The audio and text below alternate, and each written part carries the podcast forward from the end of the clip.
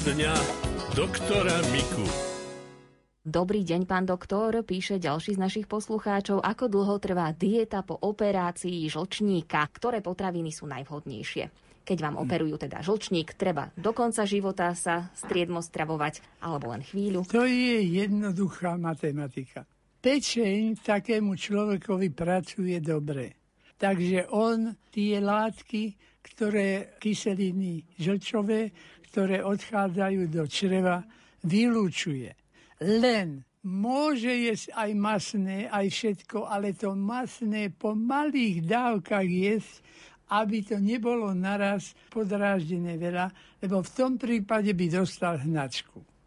Čiže ak na toto bude dbať, tak môže sa stravovať ako doteraz, len napríklad, keď si dal olej rastliny alebo už maslo na chlieb, tak si ho nedá na tri chleby naraz, ale dá si na kúsok a o dve hodiny zase a zase a vtedy trávenie bude dobré. Ináč, opakujem, dostane hnačku, ktorá by nič nespravila zlého, len ten tuk, ktorý by bol nestrávený, tento podráždi a potom by musel mať dietu, povedzme, niekoľko dní, lebo by to bolo podrážené. Ďakujeme teda veľmi pekne. Opäť máme niekoho na linke. Príjemný deň prajem. Aj vám prajem príjemný deň, aj Ďakujem. požehnaný. No, Chcem vás poprosiť, že čo by ste poradili, že sme s manželom prekonali cez Vianoce COVID, aj teda Nový rok a následne. A odtedy mám taký problém s dýchaním. Keď idem do kopca, tak nevládzem s dýchom. Tam po covide, najmä ak ste boli v nemocnici, Nebola som, nie, nebola som, ale mala som ťažký priebeh aj s manželom.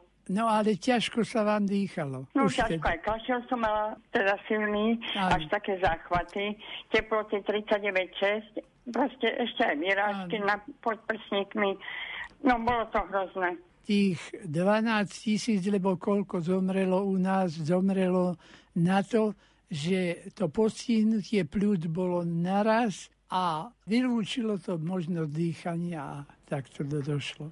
Takže u vás ostali také drobné fibrotické zmeny, čiže tak ľudové by som povedal, také drobné jazvičky na Hej. pľúcach, tak Mhm. budete musieť do kopca ísť pomenšie, kratšie No, krôčky a trénovať tie pľúcka, lebo tie jazvičky tam ostanú, ale aby tá ostatná tkaň pľúcna sa mohla obnoviť. Pán doktor, máme tu ešte niekoľko písomných otázok. Pýta sa poslucháč alebo poslucháčka, viac rokov ma veľmi svrbí hlava. Nikto mi nevie pomôcť, prosím pomôžte. Môže byť banálna chyba, že si umýva vlasy takým trošku drastickejším šampónom. Skúste šampón, ktorý je detský, ak by toto bola chyba. No, ale ináč, ak si dávate také služidlá na vlasy, lebo čokoľvek, chemické veci, môže to byť akoukoľvek látkou spôsobené. No ale najčastejšie to býva šampón. Taký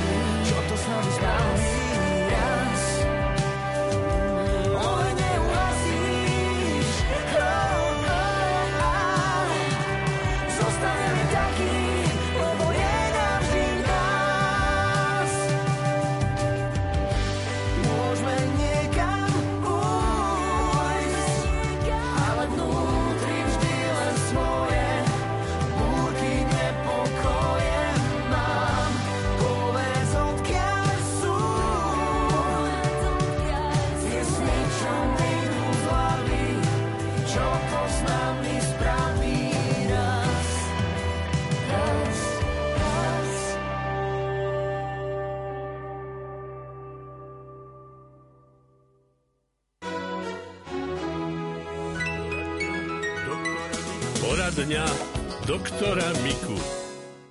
Pán doktor píše nám posluchačka ohľadom svojej 8-ročnej vnúčky. Bolievala ju často hlavička, na magnetickej rezonancii zistili, že má cystu na mozgu. Pani neurologička jej kázala urobiť rôzne vyšetrenia a keď to teda všetko s ňou absolvujú rodičia, tak mali za pani doktorkou prísť, že sa poradí s detským neurologom v Banskej Bystrici, či je nutné tú cystu operovať. Pandémia však zaúradovala a aj keď má dievčatko všetky vyšetrenia, všetko sa odsunulo a teda teda ich pani doktorka nakoniec dlhodobo ochorela. Dievčatko má ešte jeden problém, nenarástli jej trváce zúbky, boli aj s týmto u pani doktorky.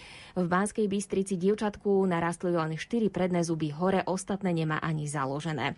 Pán doktor, stretli ste sa niekedy s tým, že dieťaťu nenarástli trváce to, zuby? To nie sú zriedkavé veci, nie také veľmi raritné, ale to bude musieť dochádzať na ortodonciu, to je taký odborník špeciálny, ktorý toto robí a možno, kým tie zúbky budú rásť, dá taký strojček do úst, aby sa formovali. Lebo tam zvykne ísť potom tak, že by to trčalo z úst. No.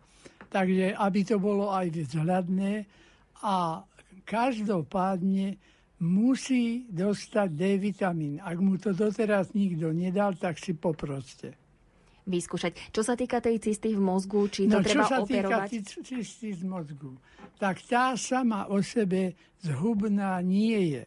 Tam je ale otázka, či tá cysta netlačí niektoré dôležité centrum. Dokonca niekedy sa to dá odstrániť tak, že sa len napichne tá cysta, vytiahne, potom sa vstrekne do tej dutiny taká astringentná látka, ktorá spraví, že tá cista prerasie a potom cisty 3 cm ostane hrčka, čo ja viem, 4 mm, ktorá tam nezavadia. No, ale to už hovorím, to jedno z najlepších riešení, ktoré by bolo. Takže keď pán Boh dá, môže to aj takto naľahko prejsť. Ale ono to nie je urgentné, len v tom prípade, že by tá cista rástla a že tie ťažkosti ako bolesti hlavy, ak by boli s nej, tak by sa zintenzívnili a to by potom bolo treba urgentne robiť. Ale hovorím, to je už otázka neurochirurga, aby vedel, ako na to. Pýta sa poslucháčka Anna, či máte zo svojej praxe vedomosti aj o liečbe očnej rozacei. U nej sa prejavuje zápalom spojiviek. Rozácia faciei, teda tvárová, alebo na čele, na nose, tá je spôsobená aj desiatými činiteľmi, respektíve môže byť 1, 2, 3, 4 a tak ďalej. Pokiaľ je to v očiach, môže to byť takisto. Takže tam sa musia vystriedať všetky tie medikamenty, ktoré mohli by na toho škodcu zabrať. Samozrejme, že to treba najprv vyšetriť na oči.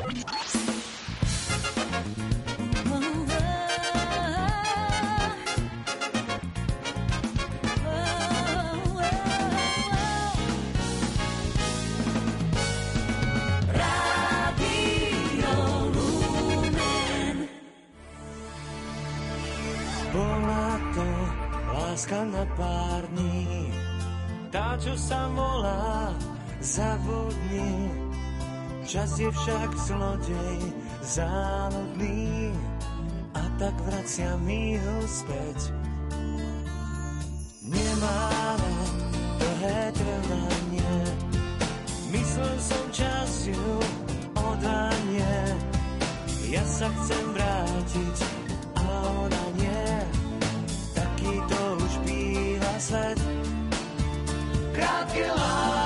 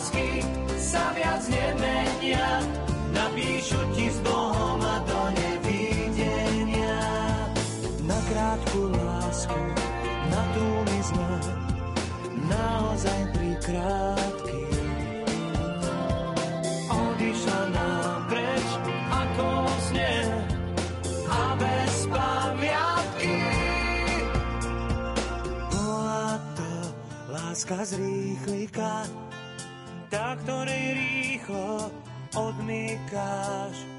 Vypukla náhle po nej panika, nestihla zovšednieť. Krátke lásky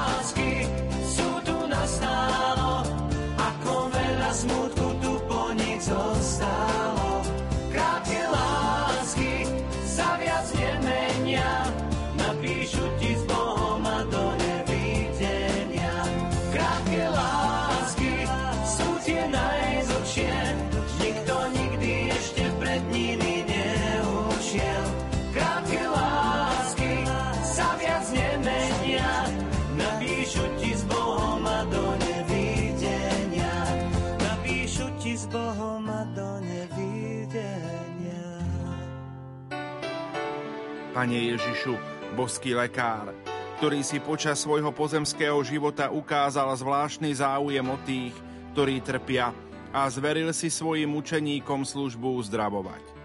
Prosíme ťa dnes za všetkých lekárov, sestričky a zdravotníkov, ktorí sa v týchto dňoch s ochotou a súcitom, avšak častokrát už na pokraji svojich síl skláňajú k pacientom nakazeným vírusom. Daj im, Pane, potrebnú silu, ochotné srdce a nevyhnutnú trpezlivosť, nech sú neustále nástrojmi Tvojej milosrdnej lásky a v každom trpiacom človeku vidia Teba, aby si im raz za túto ich službu jednému z Tvojich maličkých udelil hojnú odmenu v nebeskom kráľovstve. Amen. Vaše ochotné ruky pomáhajú druhým. Naše spojené dlane chcú pomôcť vám.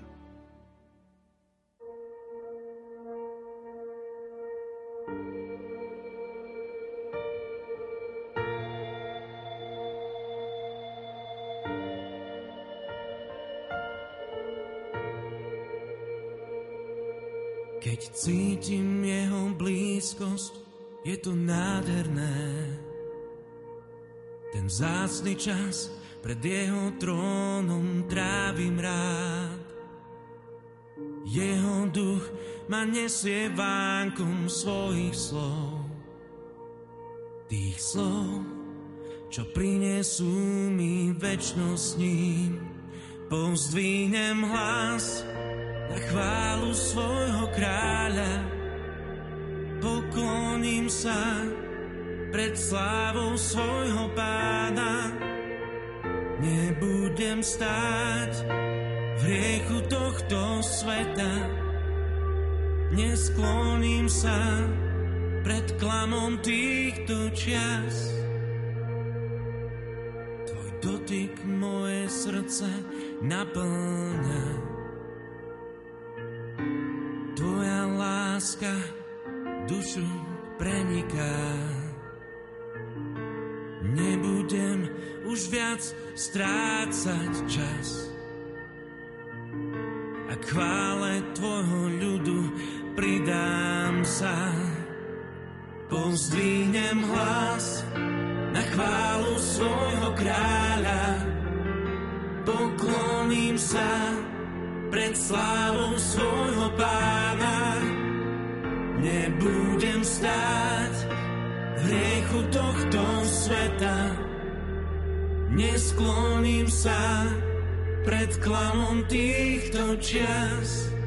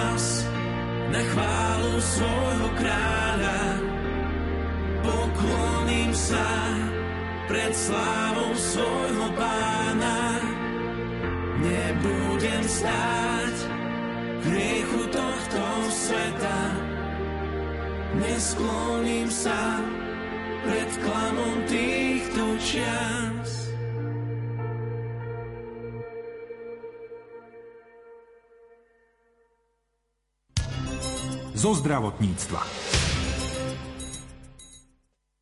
V ostatných dňoch stúpa počet ľudí s ochorením COVID-19 a opäť rastie počet obetí pandémie nového koronavírusu. Napriek tomu však treba venovať náležitú pozornosť aj iným diagnózam. Napríklad srdcovo ochorenia pripravia o život oveľa viac pacientov. Upozornil na to primár oddelenia kardiológie a akútnej kardiológie nemocnice Cinre David Liška v rozhovore so spolupracovníkom Rádia Lumen Martinom Petrášom. Poslednom období máme na Slovensku a nielen na Slovensku, v celom svete koronu. Zatvorili ste vašu nemocnicu alebo prísne selektujete ľudí, ktorých e, príjmete do vašho zariadenia? Nie, toto si my nemôžeme dovoliť. Ako on infarkt nepočká, korona, nekorona, ten pacient s infarktom trpí a ja nemôžem ho nechať trpieť a ohroziť ho, vystaviť ho riziku smrti len preto, že je korona. Takže ja musím povedať zodpovedne a na tomto mieste vzdať hold svojim kolegom, že za celú dobu epidémie sme nemali zavretý jediný deň, nebol jediný pacient, ktorého by sme odmietli z dôvodu korony. To znamená, my sme fungovali v režime 24-7 po dobu celej pandémie, dokonca rok 2020, čo bol asi z hľadiska tej pandémie ten najsilnejší rok, tak v tomto roku sme proti predošlému roku dokázali navýšiť spektrum vyšetrených, množstvo vyšetrených pacientov. Pán primár, mnoho ľudí má strach, je anxiózny, úzkostlivý a práve z tohto dôvodu nejdú za odborníkom práve kvôli korone. Čo by ste im odkázali? Majú sa báť? Majú mať strach? Rozhodne nie. Strach netreba mať. Na jednej stránke už e, máme k dispozícii očkovanie. Očkovanie chráni pred koronou, čiže už neobstoja pre mňa osobne tieto argumenty strachu. Na strane druhej nerobíme rozdiely očkovaný, neočkovaný, my vyšetríme každého. Treba si uvedomiť, že bez toho, že by som chcel ja nejakým spôsobom zľahčovať ten COVID, Bože chráň, ale COVID nie je jediné ochorenie, nie je to jediná diagnoza a sú tu iné ochorenie, často oveľa nebezpečnejšie. A ten infarkt je práve jednou z tých diagnóz, ktorá má oveľa, oveľa vyššiu úmrtnosť ako COVID. COVID máte relatívne, by som povedal, nie nulovú pravdepodobnosť, že ho dokážete prestať a prechodiť bez toho, že by ste si to všimli. Pri infarkte je tá pravdepodobnosť úmrtia oveľa vyššia. Čiže netreba sa báť ísť do nemocnice, rozhodne sú tu iné diagnózy a my fungujeme a sme k dispozícii. Kopec pacientov po dobu pandémie bolo takým, že sme videli, že k nám prichádzali zanedbaní. Jednoducho boli to tie prechodené infarkty, prekaučované stavy srdcové zlyhávania a tak ďalej. Jednoducho to sú tí pacienti, ktorí sa nedostali do nemocnice včas. Či už to bolo z toho, že sa báli, že, alebo ich neposlali ich odborníci, ich všeobecní lekári alebo rajónni odborníci, alebo sa k ním nedostali, jednoducho prišli neskoro a tam si treba uvedomiť jedno, že srdce je sval. Keď sval odumrie, nahrada sa väzidlom, ktoré nikdy nedokáže nahradiť jeho funkciu. Čiže to, čo odumrie, to nové už nebude. Čiže z tohto hľadiska tá prognoza sa zhoršuje. Napriek tomu, že tu máme za sebou už niekoľko mesiacov covidovej pandémie a napriek tomu množstvu životov, ktoré covid vzdal, stále sa nevyrovná tomu, koľko ľudí umrelo na kardiovaskulárne ochorenie. Tie sú jednoznačne najdominantnejšou a najväčšou príčinou úmrtí vo vyspelom svete v celku. Keď sa rozprávate s ľuďmi, každý jeden z nich sa bojí, že zomre na rakovinu. Nikto z nich vám nepovie, že sa bojí toho, že by zomrel na srdcové zlyhanie. Pritom jedine zo všetkých rakovín, jedine rakovina plus má vyššiu úmrtnosť ako srdcové zlyhanie. Aký je ten časový horizont? Kedy by sa mal pacient v prípade infarktu myokardu, alebo do akého času ho viete akoby zachrániť? To je individuálne. Ono to závisí od stavu, v akom to srdce bolo predtým. Či už nejaké infarkty boli predtým. V akom stave to srdce prichádza. Keď to je pri nejakej enormnej záťaži, kedy aj nároky a požiadavky toho srdca na dávku živín a kyslíka sú zvýšené, tak vtedy ten, to bude i ten infarkt masívnejší, než keď je v nejakom tzv. hibernovanom stave, že nemá také veľké tie požiadavky. Závisí to od stavu koronárneho riečiska keď je to srdce trénované, má nejaké kolaterálne zásobenia a tak ďalej, tie následky toho infarktu nemusia byť také devastačné, ako keď tam žiadne kolaterálne zásobenie nie je. Čiže je to individuálne, ale vo všeobecnosti platí čím skôr tým lepšie.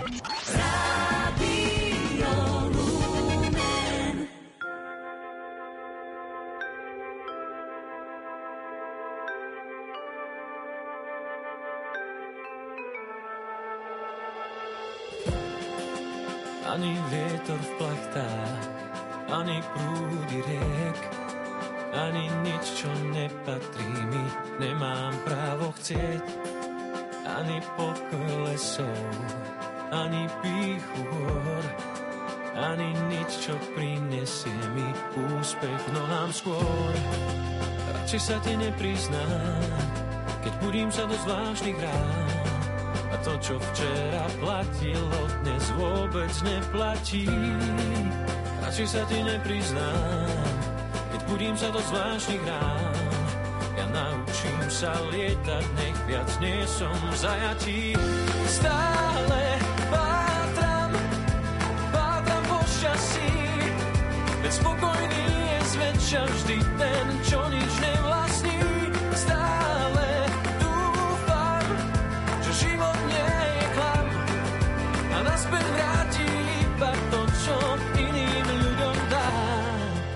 Ani vôňa kvetov, ani žiara hviezd, ani ďalší človek, ktorý snaží sa ma zviesť, zviesť na ceste domov, niekam ďaleko.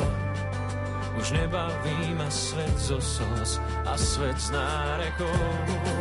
Radšej sa ti nepriznám, keď budím sa do zvláštnych rán.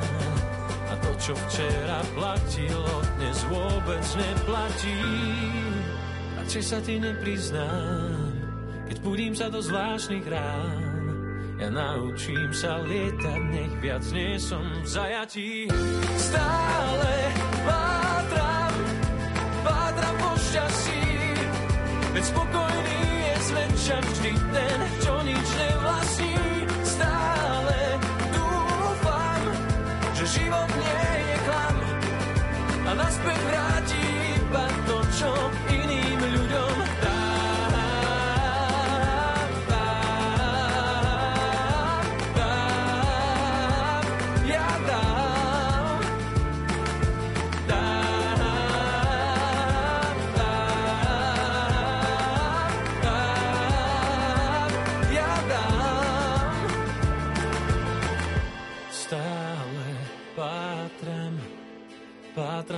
Pátram po šťastí, veď spokojný je zväčša vždy ten, čo nič nevlastní. Stále dúfam, že život nie je klam a naspäť vráti iba to, čo iným ľuďom dám.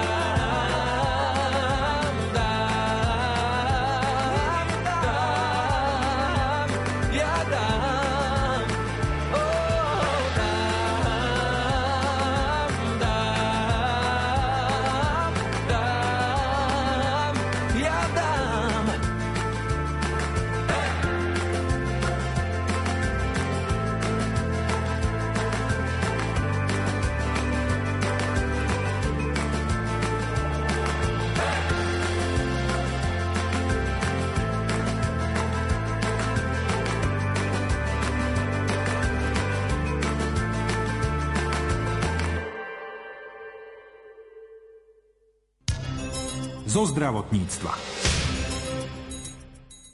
Cievna mozgová príhoda patrí k najrozšírenejším diagnózam, ktorým sa v súčasnosti venujú neurológovia. Na Slovensku ročne postihne až 17 tisíc ľudí. Napriek tomu mnohí vyhle, vyhľadajú lekára neskoro. Pri cievnej mozgovej príhode je však čas rozhodujúci. Čím skôr pacient dostane odbornú pomoc, tým lepšie sú jeho vyhliadky na plnohodnotný život. Viac povedal primár neurológie nemocnice Cinre v Bratislave Martin Kucharík, spolupracovníkovi Rádia Lumen Martin Martinovi Petrášovi. Pán primár, s akými problémami klopú ľudia najčastejšie na dvere neurológa? Neurológ má relatívne zvláštne a povedal by som určitým spôsobom výsostné postavenie medzi ostatnými odbornými lekármi. A to z toho dôvodu, že pochopiteľne každý vie, že neurológ sa zaoberá nervami a teda z toho odvoduje sa predovšetkým mozgom. A okrem iného to znamená, že pacienti neprichádzajú len bolestiami hlavy alebo s určitými ťažkosťami, ktoré si myslia, že sa dotýkajú mozgu, ale prichádzajú aj so svojimi psychickými problémami, najmä preto, že psychiatria je stále relatívne stigmatizovaný odbor a povedia si, že no predsa len asi to ešte nie je na psychiatra, ale skúsil by som sa obrátiť na neurológa. V tejto súvislosti potom môžeme povedať, že na neurológa sa pacienti obracajú vtedy, ak majú nejaké ťažkosti s bolestiami svojho tela, s bolestiami hlavy, s bolestiami chrbtice, ale v skutočnosti toto je iba tá menšia časť práce neurológa, pretože neurológovia sa zaoberajú hlavne, bohužiaľ, v súčasnosti cievnými ochoreniami mozgu a to konkrétne cievnými mozgovými príhodami. Verím, že často k vám ľudia chodia s bolestiami hlavy. Čo by mal byť taký varovný príznak, symptóm, kedy si ešte tú bolesť hlavy možno liečiť doma analgetikami a kedy už navštíviť odborníka, čo všetko to vlastne môže znamenať, tá bolesť hlavy. Bolesť hlavy je jedna z najčastejších ťažkostí, ktoré počas života človek zažije. To znamená, v 90% sa našťastie nejedná o žiadnu vážnu diagnózu, ale nesmie sa podceniť. Bolesť hlavy môže byť varovný signál tzv. primárnej bolesti, hej, to znamená niečoho, čo skutočne vzniká e, v oblasti hlavy alebo mozgu, prípadne krčnej chrbtice a prejavuje sa iba bolesťou hlavy. Na druhej strane môže sa jednať aj o sekundárny znak, to znamená symptóm, ktorý signalizuje problém niekde celkom inde, ako napríklad výstupy krvného tlaku. Preto práve bolesť hlavy, pokiaľ sa nám občas objaví a sama od seba odíde a prípadne trvá niekoľko minút a zase zmizne, najmä pokiaľ je miernej alebo slevej intenzity, nie je potrebné prikladať žiadnu zvláštnu pozornosť. Na druhej strane, každá novovzniknutá bolesť hlavy, bolesť hlavy, ktorá sa z ničoho nič objaví so silnou intenzitou, nebodaj je sprevádzaná nejakými ďalšími ťažkosťami, ako napríklad poruchy zraku, poruchy pohyblivosti rúk, nôh alebo poruchy napríklad reči, Prípadne je to sprevádzané tým, že to nemusí vždy vidieť sám na sebe pacient, ale môže to na ňom vidieť okolie, že sa pacient začne stiažovať na bolesť hlavy a z ničoho nič začne byť zmetený alebo zvláštne reagovať, komunikovať, alebo má poruchu stability, že nedokáže spriamenie stáť alebo sedieť tak takýto stav je naopak akútna záležitosť, ktorá sa musí riešiť okamžite. A ten bod B, ktorý veľakrát sa nepovie, je, čo to znamená okamžite takéto ťažkosti riešiť lebo okamžite riešiť takéto ťažkosti znamená v preklade okamžite volať záchranku, alebo teda vyhľadať lekára. Volať záchranku je pochopiteľne ďaleko jednoduchší a rýchlejší spôsob, než vyhľadávať lekára, pretože nevieme, či má ambulantné hodiny, nevieme, či sa nachádza tam, kde by mal ambulovať a takisto tým strácame čas. To znamená, ak si niekto myslí, že on so svojím osobným autom určite zvládne zaviesť niekoho do zdravotníckého zariadenia rýchlejšie, ako to zvládne záchranka, nezvládne. A potom ešte druhá vec je, stav pacienta sa môže kedykoľvek zhoršiť a pacient, ktorý má takúto náhlu, prudkú bolesť hlavy, môže nám napríklad v priebehu niekoľkých minút aj upadnúť do bezvedomia a túto vec vy vo svojom osobnom aute nezvládnete, zatiaľ čo záchranár školený v sanitnom vozidle to zvládne bez problémov. Čo by sme mali s takýmto pacientom v prípade, že sa v jeho blízkosti nachádzame do príchodu záchranky robiť? Keď pacient má náhle zmenu svojho zdravotného stavu, my si musíme dať v prvom rade pozor na to, aby sme videli, či teda dýcha reaguje, aj keby nereagoval, či teda dýcha, či mu bije srdce. A ak je s týmto problém, tak samozrejme sa zahajuje tá neodkladná laická resuscitácia. Ale treba povedať, že toto je veľmi malé percento prípadov. Ďaleko pravdepodobnejšie je, že ten pacient sa teda náhle začne cítiť zle a otázka je, že ako v tej chvíli my môžeme ako laici reagovať. Amerike sa pred niekoľkými rokmi robil veľmi zaujímavý prieskum, ktorý bol zameraný na to, ako sa reaguje, pokiaľ pacient dostane v nejakom prostredí, napríklad u seba doma alebo na pracovisku, alebo povedzme v nejakom úrade, náhlu cievnu mozgovú príhodu. Ten pacient typicky vyzerá tak, že napríklad náhle prestane sa pohybovať polovička jeho tela pacient prestane napríklad rozprávať. Zistilo sa, že od okamihu, keď sa rozvinú takéto príznaky, do okamihu zavolania záchranky alebo riešenia pacienta v zdravotníckom zariadení, uplynulo na úrade alebo v nejakom verejnom priestore maximálne 30 minút. Keď bol ten pacient doma, tak mohlo uplynúť až 4 hodiny. To znamená, z hľadiska tej reakcie je vlastne výhodnejšie, keď pacient dostane takúto nejakú náhlu cievnu mozgovú príhodu v nejakom verejnom priestore, napríklad na stanici, na letisku, na úrade, kdekoľvek na ulici, pretože tam obvykle príde tá pomoc okamžite. Zatiaľ, čo pokiaľ sa to stane doma, očakávali by sme, že tam bude tá reakcia ďaleko rýchlejšia, tam je to presne naopak. Veľakrát si povedia príbuzní, neviem, či je to vhodné, či je to nevhodné, či ešte ma nebodaj nevyhreší tá záchranka, že prečo som ju otravoval zbytočne určite nemá význam sa rozpakovať, treba okamžite volať, pretože stačí, že raz sa nepodarí zavolať, alebo raz sa zavolá neskoro a už sa ten zdravotný stav nikdy nemusí dať vrátiť naspäť. Radio Hlava bolí a život ma míli. Čo sa robí, to nechápem sám. Zachránený som v poslednej chvíli, keď len malú nádej mám. Nemôžem ísť len po prúde rieky. Zdá sa, že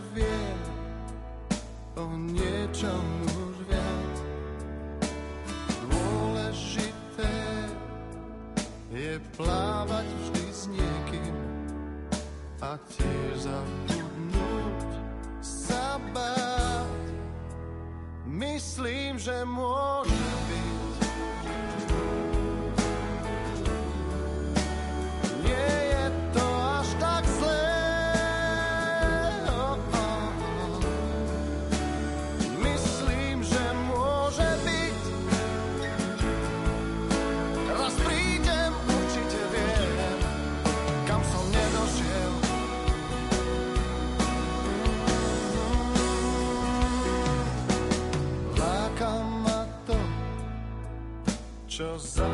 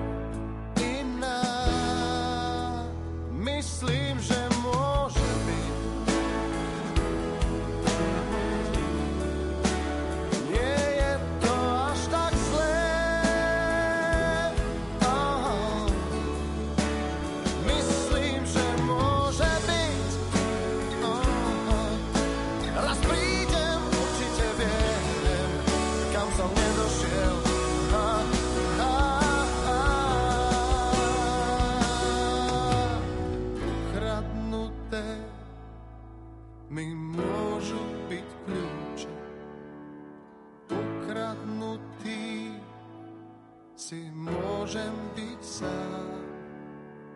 Rád zaplatí ten najvyšší účet, keď najnižšiu rýchlosť má.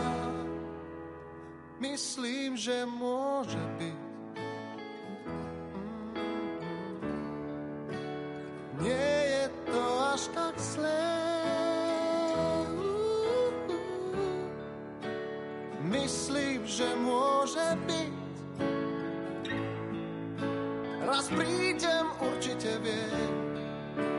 Som nedošiel.